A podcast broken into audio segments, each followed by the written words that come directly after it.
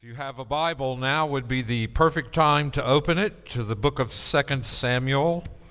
Today we are in chapter 9, and we will be looking at one of the most amazing little stories in the Old Testament. I would say it's one that sneaks up on you if you're not familiar with it.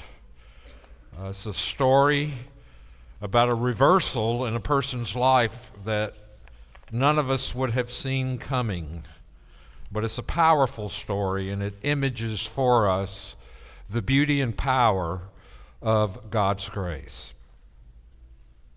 Hear now the word of the Lord as we begin reading in chapter 9. We will read the entirety of chapter 9 together. I'm going to put this microphone down because if I wave my hand, I will hit it.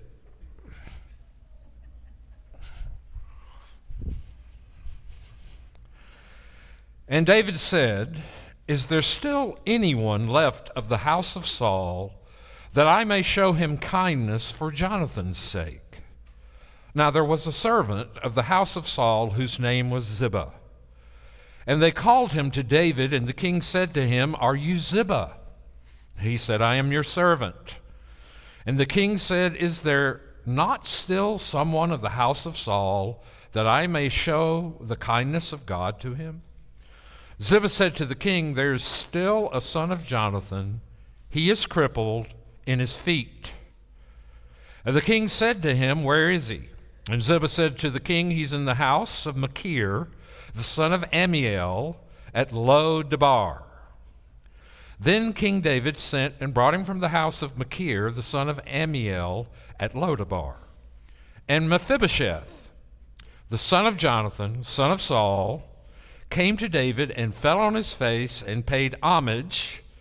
And David said, "Mephibosheth." And he answered, "Behold, I am your servant." And David said to him, "Do not fear, for I will show you kindness for the sake of your father Jonathan, and I will restore to you all the land of Saul your father, and you shall eat at my table always." And he paid homage and said, "What is your servant that you should show regard for a dead dog such as I?" Then the king called Ziba, Saul's servant, and said to him, "All that belonged to Saul and to all his house I have given to your master's grandson. And you and your sons and your servants shall till the land for him and shall bring in the produce, that your master's grandson may have bread to eat. But Mephibosheth, your master's grandson, shall always eat at my table." Now Ziba had 15 sons and 20 servants. Then Ziba said to the king, "According to all that my lord the king commands his servant, so will your servant do." So Mephibosheth ate at David's table like one of the king's sons. And Mephibosheth had a young son whose name was Micah. And all who lived in Ziba's house became Mephibosheth's servants. So Mephibosheth lived in Jerusalem, for he ate always at the king's table. Now he was lame in both his feet. This is God's word. Let us pray. Father, we pray the promise that you made to the prophet Isaiah, that when your word goes forth from your mouth, it will not return to you void, but it will prosper where you send it, just as rain coming down from the heavens waters the earth, causing it to bring forth and bud. So does your word that goes forth from your mouth bring about your purposes and cause things to flourish. Father, we pray that as the word of God goes out today, the Holy Spirit will use that word in some of us to call us out of death into life, in some of us to speak to the deepest concerns of our heart, things and places where we're too afraid to go. And we pray that we would see Jesus and him only. And this we pray in Christ's name. Amen. What a wonderful story. It's a beautiful story, very well crafted. And in a previous chapter, we have noticed that David has been exceedingly blessed. It's been a while since we've been back to this narrative in 2 Samuel, but David has been blessed. The Davidic covenant has now been enacted. David is now established as king over all Israel. David has been blessed beyond measure, and it's all come to him through the grace of God and the covenant promises that he has made to David himself. He's in a position now where he's at peace, and the knowledge of God is among his people. And so David is feeling great. He's feeling wonderful, but he's also feeling humbled because he remembers something. He remembers his covenant with Jonathan. The covenant he made in 1 Samuel, I think, chapter 20, 21. And there David promised not only to do well towards Jonathan, but also any of his descendants. And so they had entered into a covenant, a commitment, a relationship in which David promised to treat Jonathan and his seed well, just as Jonathan had promised to David. And so they had this commitment. They had this relationship and bond between them. And so David remembers that relationship, and it clicks to him. He begins to understand, I need to find out if there's anybody left. Now, this is contrary to the law of the Medes and Persians and every other kingdom in the world. What do you do to the king you have replaced and his family? You purge them. Purge means you kill them. You kill every one of them, all of their seed, all of their descendants. Why? Because they're a potential threat to the security of your kingdom. Rebellion and all kinds of evil could result in the remaining seed of Saul being present, but David does something no king ever does anywhere.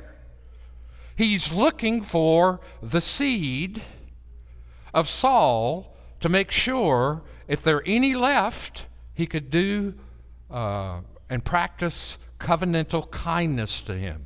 The key word in this passage is used three times. It's the word kindness, and it's the Hebrew word kesed.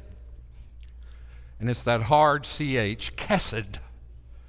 And kesed means loving kindness. It means gracious love, gracious enabling, grace coming to a person. It means loyalty. It means steadfastness. It's the kind of God love that God has for his people. And David had entered into covenant with Jonathan and promised to show that kind of kindness, that kind of loyalty, that kind of reaching out, that kind of getting out of himself to do for others. David illustrates for us here the power of the gospel. And what is the power of the gospel? The power of the gospel is to turn you from being turned in on yourself to turn you out toward others. One of the first things the gospel deals with is our self-centeredness and our self-absorption.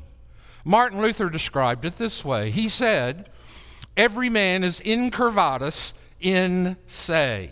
That's a fancy Latin term meaning all of us, because of sin, are turned in on ourselves. We are self-absorbed. We are concerned about me, mine, and I, and ourselves. And the boundaries of our concern is limited to ourselves. But Luther says that once a person understands what Christ has accomplished on our behalf, that he died the death we should have died, he experienced the judgment I should have experienced, and he has given me his goodness, his righteousness in its place, so that now I'm fully and forever accepted by God. I have a status of being righteous before him forever. That kind of thing turns you inside out, and you begin to care about other people. So how do you know you understand the gospel? How do you know you're really getting grace? You begin to become compassionate. You can't fake compassion. You can call it benevolence, but you can't fake real compassion. Real compassion is a person who doesn't live a detached lifestyle, from all of the brokenness and broken people around him, but rather a person who is compassionate is one who is attached to the brokenness around him. And David understood that he had been saved, he had been delivered, he had been established as king solely by God's grace alone, and now his heart was passionate about finding people he could be gracious to. Do you do that? Are you looking for people in your sphere of influence who you can show compassion to, you can show grace to, you can show loving kindness to? David is a perfect model of this in this particular passage. Sometimes David's not a very good model, but this time he is. He's a sinner saved by grace. But he begins to care about the things that God cares about. You remember God sent Jonah to Nineveh, and Jonah never wanted to go to Nineveh because he didn't want God to be kind to his enemies. He hated those people. Those people hated him. And so Jonah did everything in his power not to do what God sent him to do, which was God sending him to announce that he would not judge that nation if they would repent of their violence. But what moved God to do that was his great compassion for his people. Remember Jesus weeping over Jerusalem. I called you as a hen calls her chicks to come under my wings and be secure, but you would not. And so here we see the beauty of grace in a person's life. Grace doesn't just secure us for ourselves and we go sit fat and happy, not worried about too much. If you've got the real disease, if you've really been bitten by grace, you have really tasted the grace of God, you will begin to look for opportunities around you to show compassion to the broken, hurting, suffering, struggling people around you. And every one of you know people like that. Every one of you know somebody. Somebody's name just came to mind when you're thinking about that. And how do you know you're beginning to understand the gospel? You begin to care about the poor. You begin to care about justice. You begin to care about the things that God has been passionate about all throughout eternity. And so David does this. And he finds out that there is somebody left of Saul's family. 2 Samuel 4:4 tells us how Mephibosheth became crippled or lame or disabled, whatever term you prefer. The Bible's pretty clear that he was lame in both feet. And so what happened was Saul and Jonathan were returning from war. His nursemaid picked Mephibosheth up to run with him, and he dropped him, and he caused him to be crippled or lame. Now, Mephibosheth would appear to be no threat, and here's why. Mephibosheth lives in a place called Lo Debar. Let's talk about his name first of all, because I think his name gives us lots of information here. Mephibosheth, the name means one who scatters shame, or from the mouth of shame. Bosheth, we have run into already. Ishbosheth was a son of Saul. Bosheth means shame. It also was a euphemism for the god Baal. And so Mephi, in Hebrew means mouth. Bosheth means shame. And when you hear the guy say, why is the king being kind to me? I'm like a dead dog. You sort of get it. Now, where does he live? He lives in a place called Lo Debar. Now, if you're a Hebrew scholar, you know this. Lo in Hebrew means what? No. Debar means place, thing, or matter. He lived in Lo Debar, a place that was nothing, a place that didn't matter, a place that had absolutely no redeeming value. And so he lived outside of any possibility to be a threat to the king. And so he sins. He asks Ziba. Ziba was one of Saul's faithful, loyal servants who is now saying he was being faithful and loyal to David. We'll see later, maybe not. But they go and they find Mephibosheth. And Mephibosheth, all of his life, had probably lived a life of sort of introversion, a life of sort of not being involved in too much. Maybe he was very intelligent. Maybe he had some gifts that he inherited from Saul and Jonathan. But he's Jonathan's son, someone dear to David, someone David had promised to show kindness to. And so he sends for Mephibosheth. Have you ever met a person named Mephibosheth? There are just certain things in the Bible you never hear. I've never met a woman named Jezebel. Maybe I haven't, didn't know it. People don't name their mothers and daughters Jezebel. They may say they're Jezebels, but they don't name them that. And they don't name their sons Mephibosheth, the mouth of shame, from nowhere, from nothing, whose life didn't really matter. And so David summons him. Now, what's going on in the head of Mephibosheth? Mephibosheth's not an idiot. Mephibosheth knows that if the king is summoning me, it probably means I'm about to be exterminated. I am about to be purged. Surely I am undone. He will do me in. That's what's going to happen. And so he comes to the king. And as he comes, he is a person, remember, who has lost everything. He's living in no man's land. And he's called the man or mouth of shame. And David shows him chesed when he comes. Loving kindness means faithfulness to the covenant obligations that is expressed in acts of human generosity. And so here we see David being generous to someone like this. And the word chesed, as I've already told you, is used three times, verse 1, verse 3, verse 7. And so this is all framed within a covenantal sense. Covenant, or chesed, is love that is devoted, love that is promised within a covenant. It is love willing to commit itself to another by making its promise a matter of solemn record. Jonathan had asked David in 1 Samuel 20:15, "And you must not cut off your devoted love from my house forever, not even when Yahweh cuts off each one of David's enemies from the face of the ground."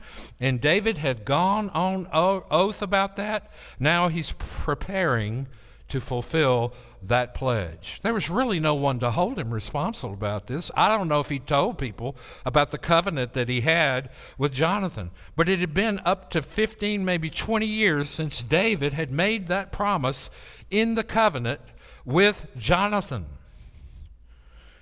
Is there anyone belonging to Saul's family left who I might show faithful love for Jonathan's sake? And so it was given, this word, this promise was given in a solemn ceremony, and a solemn curse constrained him to act with devoted love. This is something in our world and culture that people don't seem to understand anymore. I often counsel, I try to counsel every new couple that I'm going to perform or preside over their wedding. I like to do premarital counseling. But I've found people that they don't really want to do that sometimes. And it seems like I always get this every other time from somebody. They'll say things like, who needs a piece of paper, right? They'll say, why should I go stand before a justice of the peace or before someone like you, a pastor, and promise certain things? Who needs a piece of paper? My love transcends all this legal contract stuff. My love is so pure that I don't need the approval of other people to tell me. Now, if you're a young girl and you fall for that, wake up. You know what that piece of paper says? That you took an oath. That piece of paper is a vow. That piece of paper gives the woman security. All you women who live with men are giving all the benefits of marriage to a man with none of the cost out of him. And you need to wake up. There's no security in that. To become a member of Spring Meadows Presbyterian Church, we take vows before God. Our life consists of covenant obligations. We're willing to bind ourselves to certain promises. We're willing to promise and obligate ourselves And that brings with it a certain sense of security. If you're a Christian, your life consists of covenant obligations, times when you've made sacred promises. In the PCA, we make vows when we publicly confess our faith before the congregation, when our children receive baptism, when someone assumes church office, elder or deacon, and of course, when entering into marriage. One does not keep such vows because it's dramatic, but because it's faithful. Sometimes you don't keep your covenants because you feel like it, but simply because you promised. You promised. You said you would. And so David calls Mephibosheth before him. And he's a son of Jonathan. He's from the house of Saul. He's from the old rival regime. And so he... David interviews Ziba. They find Mephibosheth. He comes there. He's got to be trembling in his boots. But David promises Mephibosheth some very important things. He promises him security. He says, "Do not be afraid, for I will act in a kesed way with you. You don't have to be afraid. You don't have to panic. I will behave in a kesed way with you on account of Jonathan, your father." Does that not in some ways, as Dan mentioned in Sunday school, sort of help us remember the covenant of redemption between the Father, the Son, and the Spirit, where the Father plans and originates salvation, where the Son comes and accomplishes salvation for his people, and the Holy Spirit brings application of that salvation to God's people he has set apart for himself. And so here, David, like the father, is being kind to Mephibosheth, the mouth of shame, because of his promise to his father. So God, through Jesus Christ, saves us on the basis of a similar covenant. This is a man-to-man covenant, but there is a God-to-man covenant. Here we see glimpses of the gospel in the treatment of David toward this guy. What a powerful thing. He promises him not only protection, but he promises an inheritance, a provision. "I shall restore to you all the land of Saul, your father." And he promises that he will have a certain status, position, but you will always eat the bread at my table. David's "don't be afraid" must have spelled relief to Mephibosheth, whose actions in verse 6, falling on his face, showing homage, confessing his servant status, seems to betray apprehension. Mephibosheth knew that he was a descendant of the previous rival king who attempted all his life to destroy David. Restoring Saul's farmland to Mephibosheth and charging Ziba and company to work it would provide all the income Mephibosheth would ever need. We don't. In any case, Mephibosheth's place was not to grovel like a servant at the king's feet, but to sit at his table. To sit at his table. I'm sure Mephibosheth had to pinch himself 10 times to go, "Could this possibly be happening to me?" A cripple sitting always at the king's table. A dead dog like me. Mephibosheth knew he wasn't good enough. He knew he couldn't add anything to the glory of David. He knew there was nothing he had accomplished in his life that would ever make David look toward him in any kind of kindness. But it wasn't about him. It was about the covenant David had made with Jonathan. And it's never about you. It's the covenant the Father has made with the Son to save people like us and invite us to always eat at the king's table, you see. But there's more. David's provision seemed to go well, and the case for Jonathan's promise seems to be fulfilled, and he promised he would never cut off the promises he had made to Jonathan from his seed, his son, Mephibosheth. Ralph Davis, in his work on 2 Samuel, includes the following. He says, when a new regime or dynasty came to power, the name of the game was purge. You didn't need to go wandering in the ancient Near East to confirm this. You can stay within the pages of biblical history and watch Basha in 1 Kings or Zimri or Jehu to find what happens to the remains of the previous regimes. The new king always needed to solidify his positions. It was conventional political policy, solidification by liquidation. Everybody knew it, and everybody believed it, and everybody practiced it. But there's something more here. What we see in the actions of David and the love David expresses, the covenant kindness and love that David expresses toward him, shows up very clearly in a New Testament passage I now want you to turn to. Would you please turn with me to Romans chapter 5.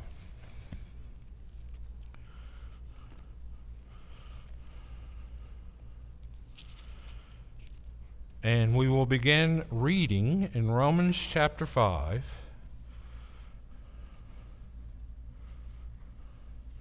Verse 6. Notice that the apostle says here, for while we were still weak, at the right time, Christ died for the ungodly. For one will scarcely die for a righteous person, though perhaps for a good person one would dare even to die. But God shows his love for us in that while we were still sinners, Christ died for us. Since therefore we have been justified by his blood, how much more shall we be saved by him from the wrath of God? For if while we were enemies we were reconciled to God by the death of his Son, much more now that we are reconciled shall we be saved by his life. More than that, we also rejoice in God through our Lord Jesus Christ, through whom we have now received reconciliation. Here in Romans, the Apostle Paul is describing the kind of covenant love, the kind of chesed that that David showed toward Mephibosheth, and I want you to see the beauty of it in Romans chapter 5. God has an objective way of assuring each one of us of his love. And we need to be reassured of his love because we do plenty every day to cast that in doubt. But God has a way of saying, I want you to look at this. When you begin to doubt, when you begin to wonder, when you begin to struggle, when you begin to panic and think, I don't love you, I want you to go and I want you to think about what I am saying here in Romans chapter 5. It is a love that has been proven, not merely demonstrated, but proven by Christ's death on the cross. Paul sees the cross as a demonstration or proof of God's love. Demonstration is too weak. It is proof. Christ died for us while we were yet sinners, and that is God's proof of a love toward us that we will never understand. In order to grasp this, we need to remember the essence of love is giving. God so loved the world that he gave his only begotten Son, the Son of God, who loved me and gave himself for me. The Son of God loved me, as I said earlier, and gave himself for me. The degree of his love is measured partly by the costliness of the gift to the giver, and partly by the worthiness or unworthiness of the beneficiary. The more the gift costs the giver, and the less the recipient deserves it, the greater the love is seen to be. Mephibosheth deserved nothing from David. And yet now he is wealthy. All his land that his father owned has been restored to him, and he sits at the king's table. What kind of love is that? It's this kind of love. Measured by these standards, God's love in Christ is absolutely unique. There's nothing like it. It is sui generis. It is in a class by itself. For in sending his Son to die for sinners, he was giving everything, his very self, to those who deserve nothing from him except judgment. You ever want to plead before God, God, this is not fair. God, I don't deserve this. Shut your mouth. You don't want what you deserve. You don't ever want what you deserve. You have no idea, and I don't either, of how deep it goes. But the costliness of this gift is clear. Verses 6 and 8 say only that Christ died, but verse 10 clarifies who Christ is by saying, God reconciled himself to us through the death of his Son. Formerly, God had sent prophets. Sometimes he sent angels. But now he has sent his only Son, and in giving his Son, he was giving himself. Further, he gave his Son to die for us, on the behalf of us, instead of us. And whenever sin and death are coupled in Scripture, death is the penalty or wage of sin. That being so, the statement that Christ died for sinners, that though the sins were ours, the death was his, can mean only that he died as a sin offering, bearing in our place the penalty our sins deserved. This helps us understand the costliness of his gift. God gave himself. God took my sin and put it upon God the Son and atoned for it, paid the price for it, substituted for me. John Stott said one of the biggest dilemmas in his mind is we spend all our lives trying to substitute ourselves for God. We want to be our own God. We want to control our own life. We want to do what we want to do, when we want to do it, with who we want to do it, for as long as we want to do it, and leave me the heck alone. That's how we live. But Stott says the glory of the grace of God in Christianity is God substitutes himself for us. He shows grace to us. Grace that is very visceral as you look at this passage. The sins were ours. The death was his. What about the worthiness of the recipients of this death? We for whom God made this costly sacrifice are portrayed by four epithets. First, we are sinners. That is, we have departed from the way of righteousness. We are fallen short of God's standards. We have missed the target. Or to put it another way, we have flipped God off. Pastor Tim, do you really believe that? Absolutely. That's what rebellion is. Rebellion is flipping God off, and that is what we have done. We've fallen short of God's standards. We've missed the target. Secondly, at just the right time, Christ died for the ungodly. Instead of loving God with all our beings, we have rebelled against him with all of our beings. To call someone ungodly is like calling someone in our country un-American. It is anti-God. There is a hostility in the heart of an unbeliever, an enmity. You'll never see it till you become a Christian. You'll never admit it till you become a Christian. But the reality is the heart of man is anti-God in his fallen state. But that's who God sent Christ to save. Not people who were reaching out and crying out, save me, help me, please, I'm a rotten sinner, I'm no good, I'll do better. No. It was the crowd that was shouting, crucify him. That's who. Thirdly, we were God's enemies. This certainly means we cherished a deep-seated hostility to God. The sinful mind is hostile to God, resentful of his authority. But we cannot be satisfied with the notion that hostility was entirely on our side and not at all on God's side.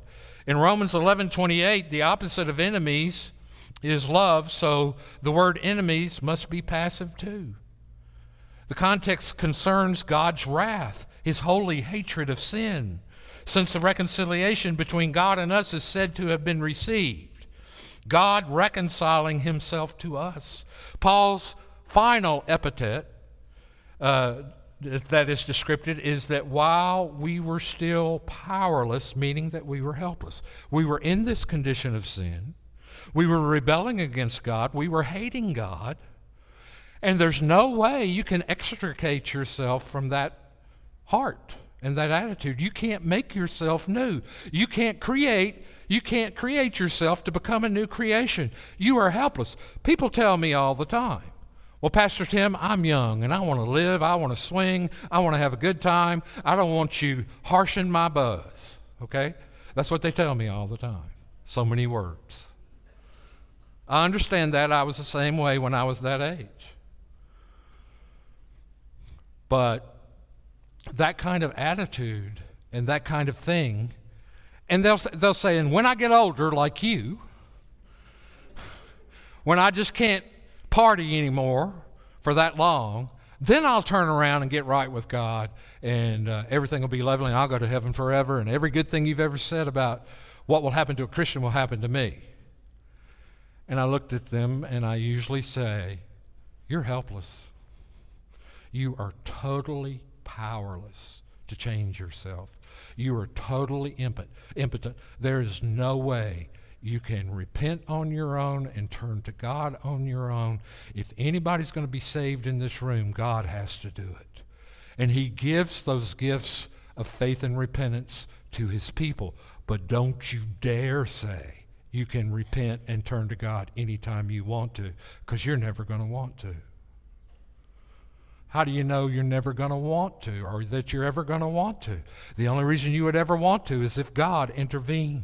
You are powerless. You can't stop yourself.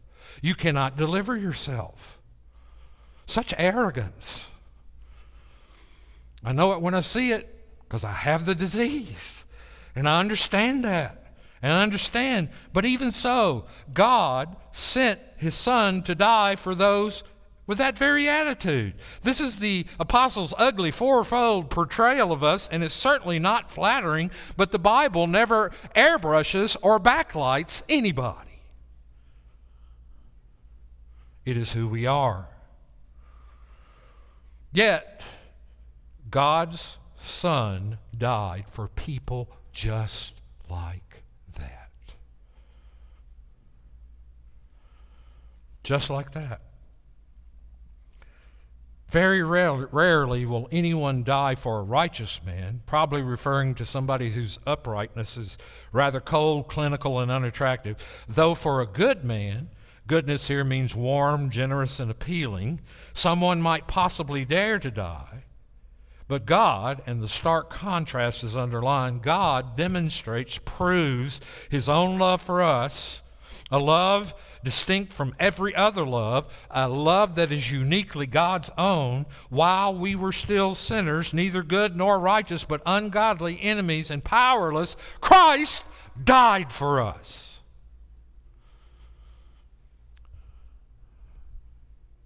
I don't think we have any understanding of love at all until we understand that. Till we understand that, till that grips our affections, that turns our heart, how can we doubt the love of God and look at the cross at the same time? How can we do it? How can we do it? And yet, what David shows to Mephibosheth in the book of 2 Samuel is exactly what the Father has shown to us through the covenant-keeping Son, keeping his covenant not only with us, but also his Father has died to redeem us and give us life. And so where are you? You remember in the Garden of Eden, after Adam sinned, in the cool of the day, God would come and they would walk together and have deep communion in the cool of the day, and God goes to the usual place, and Adam doesn't show up, and God says what? Adam! Where are you? Where are you? Where are you? You resent God? You hostile to him? You indifferent to him? Do you rebel against him? Does his authority seem to choke you? Is your heart still full of rebellion? Are you contemplating sinning against him while you're listening to my voice? God help us. God deliver us. God give us kesed. Covenant, keeping love. What about you? I'm not asking about your neighbor. I'm not asking about the guy you work with, the person you go to school with. I'm not asking you about the worst person on planet Earth, whoever it happens to be this week. I'm asking you about you.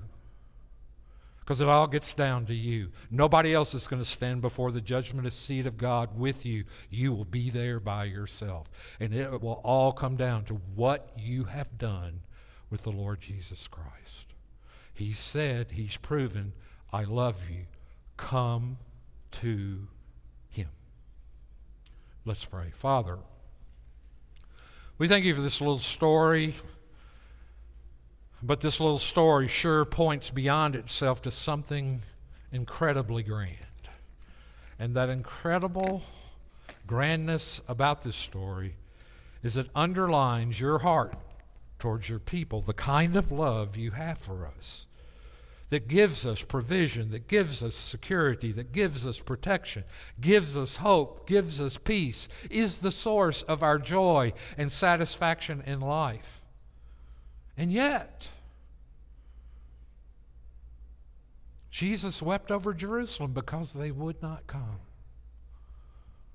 Lord, I pray that you will use this word today to accomplish your purposes in our hearts. And now, Father, as we continue to worship, may we give as people who have tasted and seen that you are good. And this we pray in Christ's name. Amen.